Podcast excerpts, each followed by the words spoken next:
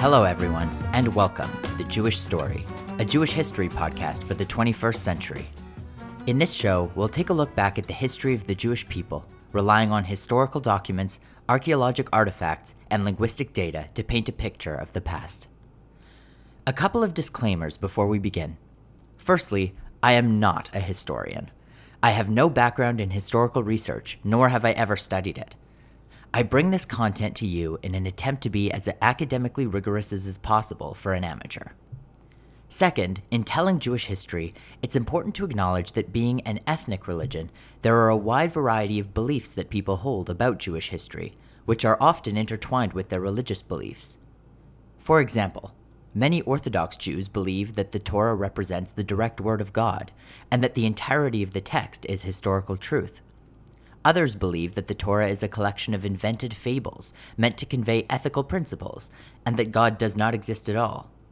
And of course, there are a million subtle variations in the middle.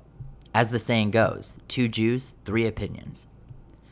The story that I tell in this podcast is a historical account, as that is where my interest lies. However, this is just one framework for understanding the Jewish past, and does not invalidate the beliefs or experiences of others. So, with that out of the way, let's begin. Being neither a historian nor a seasoned podcaster, I had many questions when starting this podcast. But the first and most important was where to begin the story. I figured there were really two main options. The first was to stick with the Torah's answer. Judaism started with the first Jew, Abraham, who is thought to have lived sometime in the late twenty-first or early twentieth century B C E. The trouble I had with this first option is that, aside from the Torah itself, we don't have any other evidence, at least not yet, of Abraham's existence. The same goes for many of the initial characters in Genesis. And so I was brought to a second option, to start with the earliest archaeologic evidence of the existence of Jews. As it turns out, this piece of evidence is a large stone pillar on which an Egyptian pharaoh commissioned the carving of a message in twelve hundred B C E. Before we dive headfirst into some history, though, let's first do a quick recap of geography. The first twelve hundred years or so of the Jewish story takes place in the Middle East, which is roughly shaped like a cross, albeit a slightly bent out of shape one. At the bottom, or base of the cross, sits two small countries, Oman and Yemen, beneath which sprawls the Arabian Sea. Directly north of these two countries, forming the stalk or downward limb of the cross, is Saudi Arabia, the largest country by area in the region. The leftward arm of the cross is formed by Egypt, beyond which lies all of Africa. The rightward arm is formed by Iran, with the continent of Asia to the east of it. Turkey forms the upward-facing limb of the cross, eventually bleeding into southern Europe, and at the cross's center are a grouping of countries within which the majority of this history will take place. Traveling from east to west, these include Iraq, Syria, Lebanon, Jordan, and Israel. So with a sense of the broader geography of the Middle East in mind, let's zoom in a bit. For the purposes of this show, we will situate Jerusalem at the center of our map, as this is where much of the action happens. Jerusalem is an ancient city which sits nicely right in the center of Israel. Israel, one of the central countries of the Middle East, is a thin piece of land that, together with the Sinai Peninsula to its southwest, forms the shape of an arrowhead, with its point facing south. North of the arrowhead lies the Mediterranean Sea. South of it lies the Red Sea. At the time this story begins, most of the Middle East was ruled by empires, large political groups united by a common supreme leader, and often by a small set of common beliefs or cultural practices. Think of the Galactic Empire from Star Wars as an example. In twelve hundred B C E, there were three big empires ruling in the Middle East: the Egyptians, Assyrians, and Babylonians. The ancient Egyptian civilization was born in Egypt and was ruled by pharaohs, essentially kings who often rose to godlike status. In the thirteenth century B C E, the Egyptian Empire ruled over part of western Israel, most of modern-day Egypt, and the northern area of Nubia, an area of desert south of Egypt proper. Egypt was once the dominant power in the area, but their power and influence were starting to fade, and they were starting to lose grip on some of their more far-reaching territories. The kingdoms of Assyria and Babylon, also strong empires of their time, ruled over areas of Mesopotamia, which was located in what is now modern-day Iraq. These empires too were reaching the end of their regional supremacy, starting to be rivaled by some smaller groups who were forging their way into the area. Aside from these three empires, there were also some smaller groups that were just starting to gain some influence in the region. The Persians, at this time a collection of semi-nomadic tribes, were finding a home in modern-day Syria, and in Jordan, a number of small independent kingdoms existed, Aram, Amon, Moab, and Edom being the main ones. So, with an understanding of the geography and politics of the time to kick us off, let's get into some history. The first time the word Israel ever appears on an archaeologic artifact comes from a chiseled inscription on an ancient stone pillar dating to twelve hundred B C E. The inscription was commissioned by the ruler of Egypt of the time, Pharaoh Merneptah, and it reads, "Israel is laid waste, its seed is no more." As is fitting, the history of the Jews opening with a bang. So who was this boastful, although evidently misinformed, Pharaoh? Well, Merneptah ruled Egypt for a short ten years and was already an old man, approaching seventy years old, when he inherited rule from his father. The reason he was such an old and short-lived ruler was because his father, Ramses the Second, had been the longest-living pharaoh ever known. If the name Ramses sounds familiar, it's probably because you've seen Disney's Prince of Egypt movie. Ramses, Merneptah's father, is believed by most scholars to be the pharaoh who Moses famously asked to let his people go in the Passover story. So, the inscription on Merneptah's pillar may represent some early evidence that the Jews truly did leave Egypt around that time. The details of the Jews' escape, however, are a bit more unclear. If you've ever heard the expression, history is written by the victors, you know that we can't take any written or oral history as the gospel truth. It always has to be interpreted in the context of when it was written, by whom, and what the writer's motives or intentions may have been. For example, you'd get a very different understanding of Canadian history if it was explained to you by the European settlers as opposed to the First Nations people. So when we read the Jewish version of the Exodus, with the Jews, abused as slaves in Egypt, being freed by God via the hand of Moses, we're only getting one side of the story. The Egyptian version comes to us from an Egyptian priest named Manetho, who wrote in the second century B C E. In his telling, the Jews, who were indeed slaves in Egypt, but were also street urchins and sometimes even bandits, were actually kicked out of Egypt, as opposed to fleeing of their own accord, an attempt by Ramses the Second to clean up the city. But regardless of whether the leaving of Egypt was an exodus or exile, most of the Egyptian Jews left, and found themselves rejoining their fellow tribesmen in the area of modern-day Israel. It wasn't too long after this leaving of Egypt that the ancient Jews established their own united kingdom of Israel, ruled by King Sha'ul. According to the Torah, the initial capital of this Israelite kingdom was Hebron, a city located in the modern-day West Bank. But when King David took the throne, he conquered the nearby city of Jerusalem from a Canaanite tribe called the Jebusites, and made it the new capital, which it remained from then on. David's son Solomon took over the kingdom from his father, and it is said that the First Temple in Jerusalem was built under his direction. After Solomon's death, however, the United Kingdom split into two smaller kingdoms, Samaria to the north and Judea to the south. I want to pause here to touch on some of the evidence we have to support the fact that this Jewish kingdom truly existed, since it is still questioned by some people. There are two main types of evidence that we rely on: direct evidence, in other words, direct mentions of the kingdom in ancient artifacts, and indirect or inferred evidence. We have a bit of both of these types of evidence to support the existence of the ancient Jewish kingdom. The first piece of direct evidence we have is a stone slab found in Israel, which boasts an inscription in the Aramaic language, commissioned by the king of Aram. Remember, Aram was one of those independent kingdoms in ancient Jordan. The inscription has been dated to the early ninth century B C E, and in it, the king celebrates his victory over what he calls the House of David, probably a reference to the Israelite kingdom. Archaeologists have also found seals pressed into clay or wax on which the word Lamelech is written in Hebrew, meaning for the king. Many of these seals have been found in the city of David itself, located on the southeast hill of modern-day Jerusalem. The existence of a monarchy can also be inferred or implied by the types of buildings and constructions that survive from the period.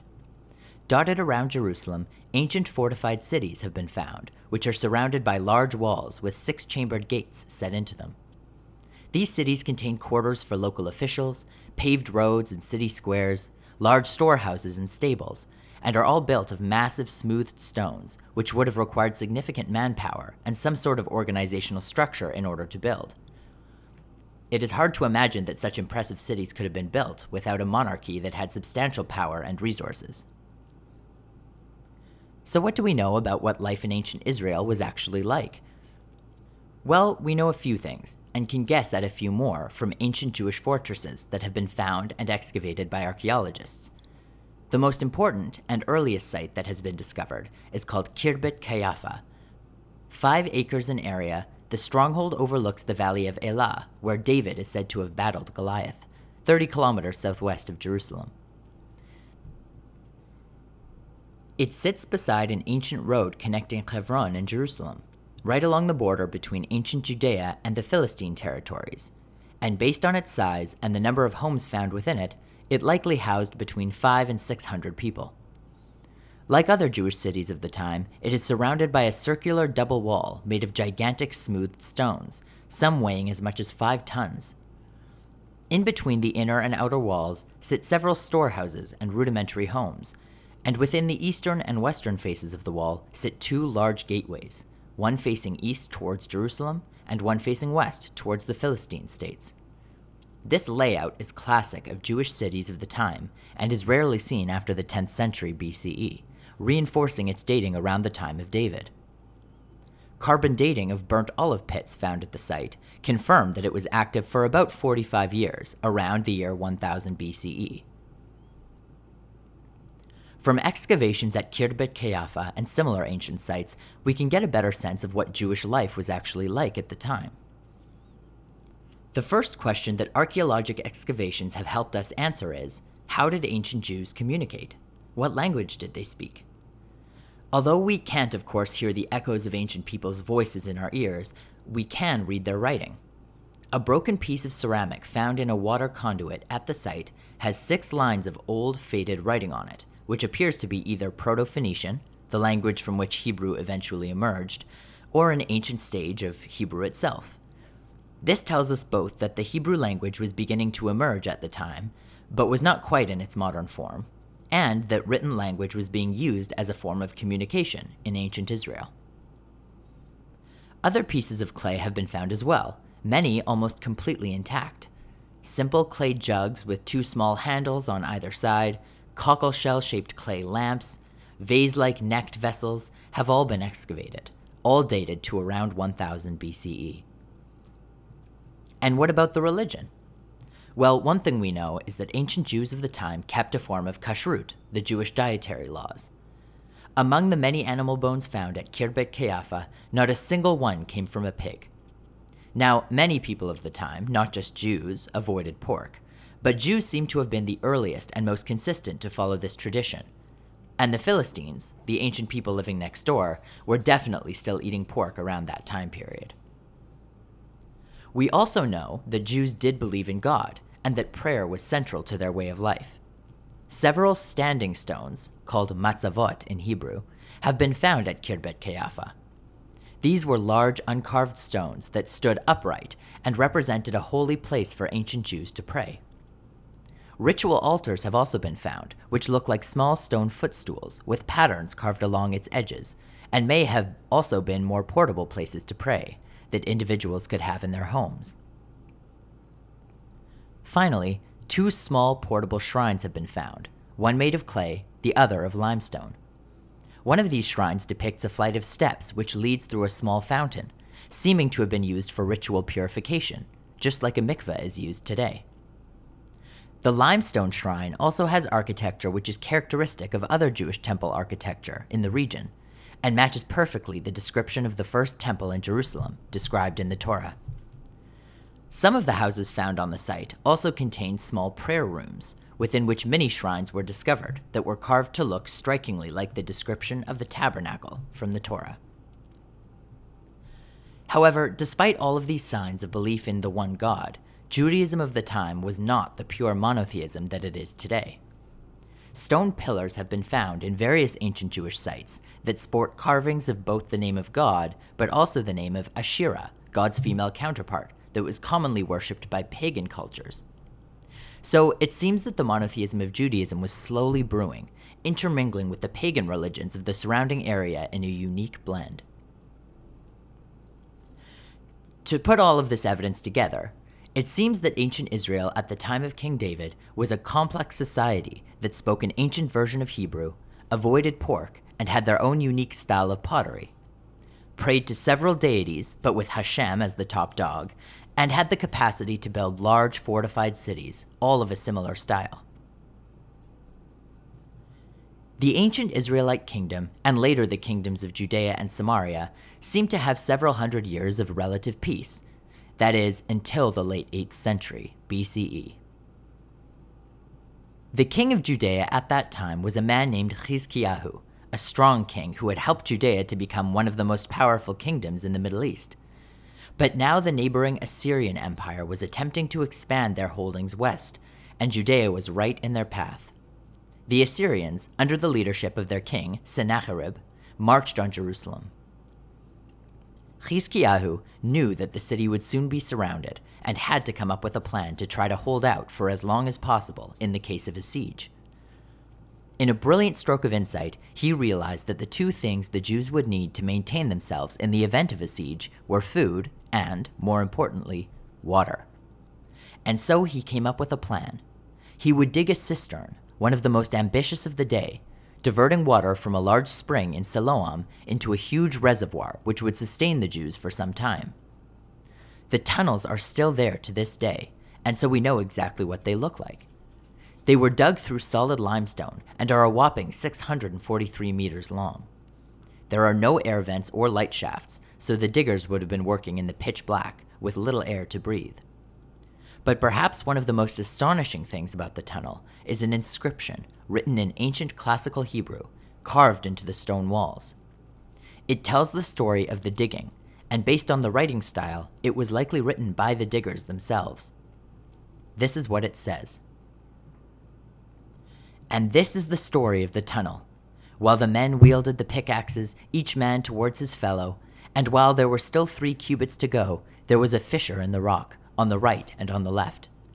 And on the day it was broken through, the hewers struck the rock, each man towards his fellow, axe against axe. And the water flowed from the spring towards the pool for one thousand and two hundred cubits. And a hundred cubits was the height of the rock above the heads of the hewers. This represents the longest continuous ancient classical Hebrew inscription currently known, and makes clear that even at the time of Chizkiyahu, Hebrew was a widely used language, and literacy was attained not just by the upper class, but even by working laborers. Fortunately, the Jews did not end up needing to rely on Chizkiyahu's master bit of waterworks. As with much of this early history, it's not entirely clear how the face-off with the Assyrians ended.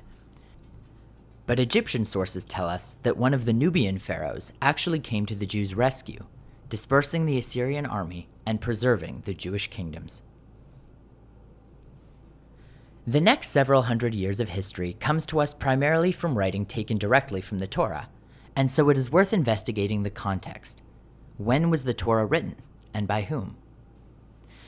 Before I try to answer that question, let me give a couple more disclaimers. First and foremost, this is a hotly debated question, and one which we will never truly know the answer to. All we can do, at least from a historical framework, is to analyze the text to try to draw inferences from what we read. There are many theories within the domain of biblical historical criticism which try to explain where the text of the Torah came from. However, one of the most prominent comes from German Bible scholars of the late nineteenth century, in particular a man named Julius Wellhausen. In his paper, titled A History of Israel, he put forward what he called the documentary hypothesis. This hypothesis suggests that the Torah text comes from four unique sources, with each source originating from a slightly different time period and location in the Middle East.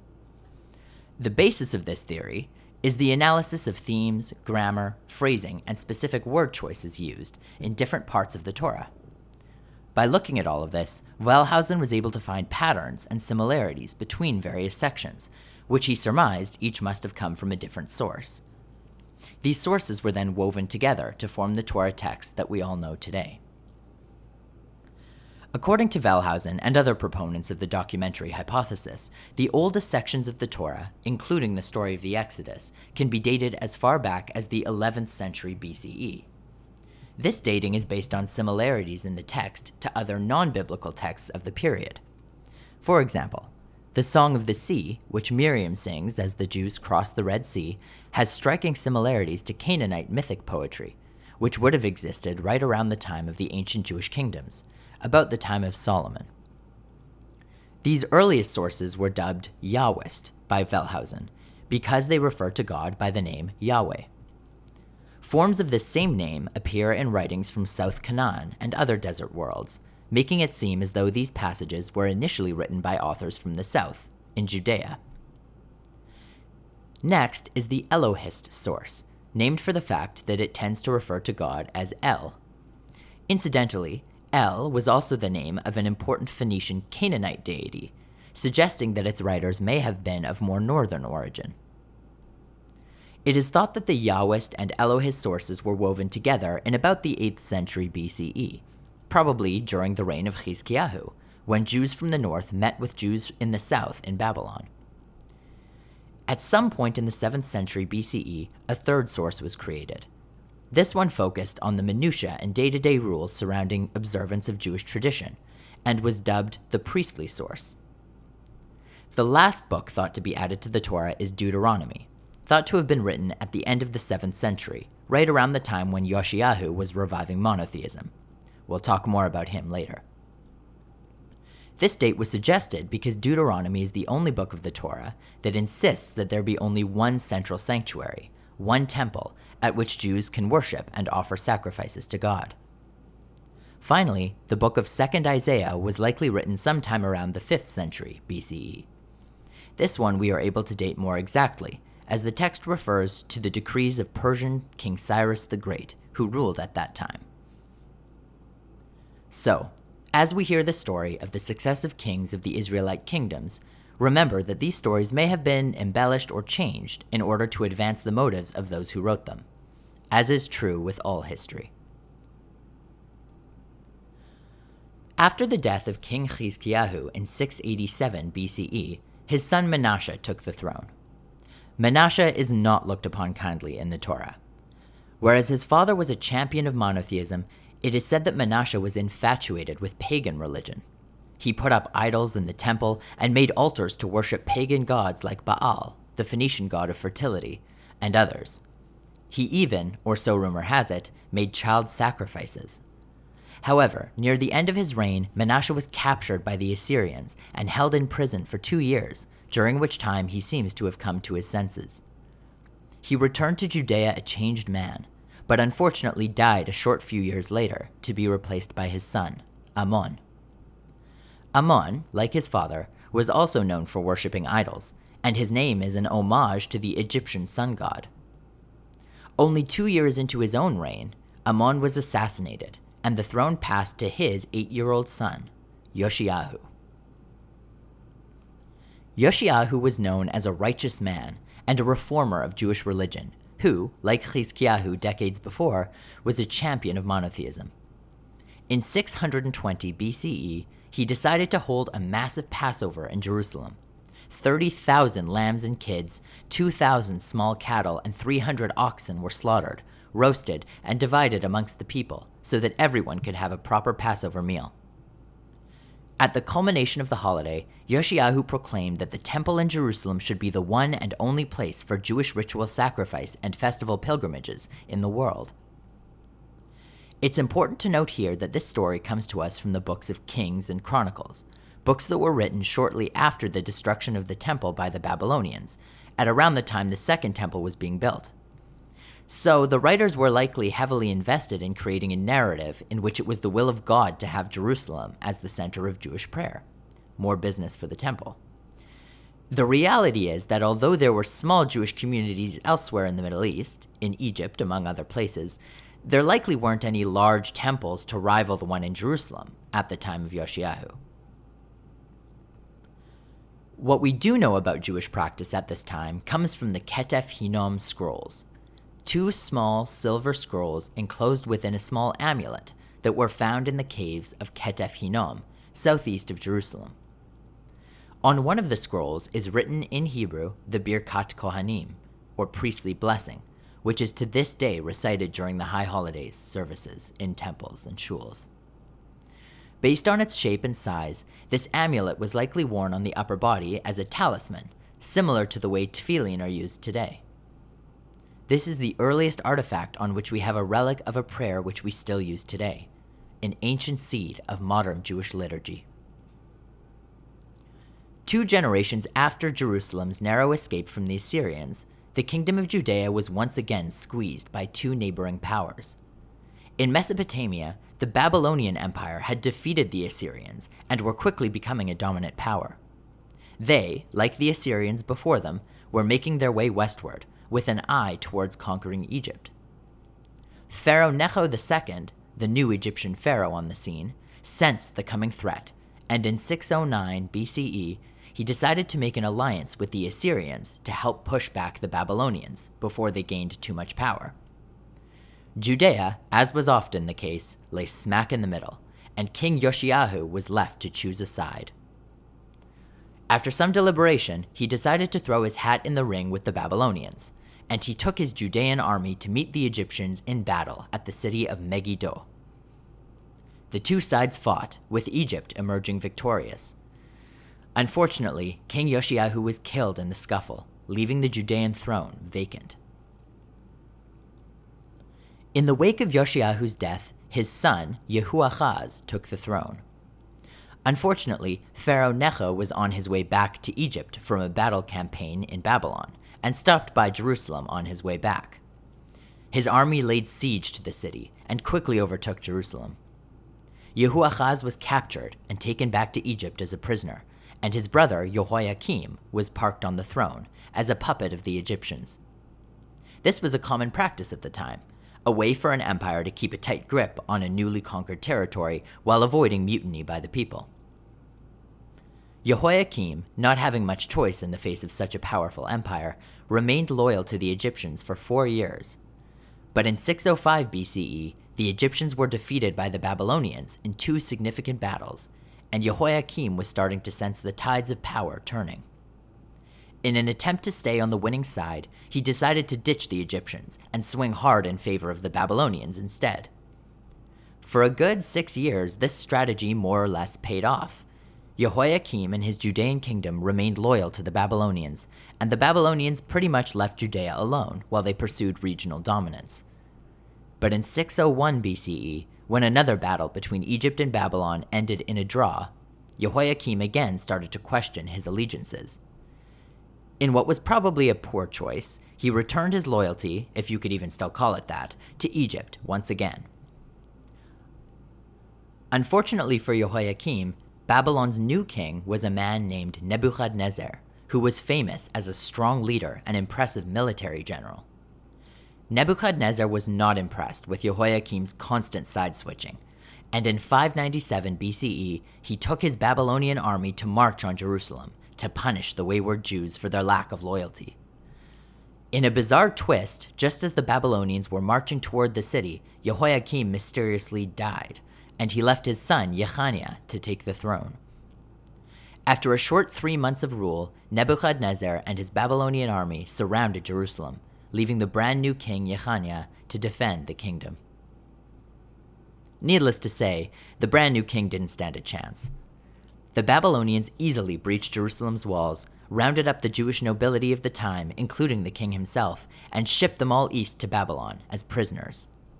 And, in place of Yechaniah, Nebuchadnezzar placed a man named Tzidkiyahu, the youngest son of Yoshiahu, on the throne, essentially to act as a Babylonian puppet. However, Tzidkiyahu wasn't the docile king the Babylonians had intended. For almost ten years, Tzidkiyahu and his subjects actually gave the Babylonians a good deal of trouble, with multiple uprisings, egged on by the Egyptians, who were the sworn enemy of Babylon. Once again, the Babylonian Empire had had enough, and in five eighty-eight B C E, Jerusalem was once again surrounded by Babylonian troops. The Jews, secure within their hilltop fortresses, hoped that if they could sit tight, ration their food, and if Chizkiyahu's water supplies held on, the Egyptian pharaoh Apries might come to their rescue. But Apries was busy dealing with an uprising from the Nubians to the south, and so he left Jerusalem to the wolves. The walls of Jerusalem were breached in five eighty-seven B C E, and the Babylonians took complete control of the Jewish capital. Instead of placing a new Jewish king on the throne, the invading Babylonian army laid waste to the place, ravaging the countryside, pillaging and plundering as they went, and destroying the temple in Jerusalem, leaving it in ruins. As it happens, we actually do have some non-biblical evidence of this last conflict with the Babylonians, in the form of a series of letters written on clay shards dated to around five eighty-eight B C E, which have been found at the ancient fortress of Lachish. The letters are written from a Jewish officer to his commander in Jerusalem, and they give us a flavor of what was happening at the time. In one of his last letters, the officer mentions that he is having trouble seeing the fire signal of a nearby hill citadel from his own stronghold. This is a reference to the Jewish practice of lighting fires as beacons to neighboring cities, to signal the beginning of a holiday, or as a warning of an approaching enemy.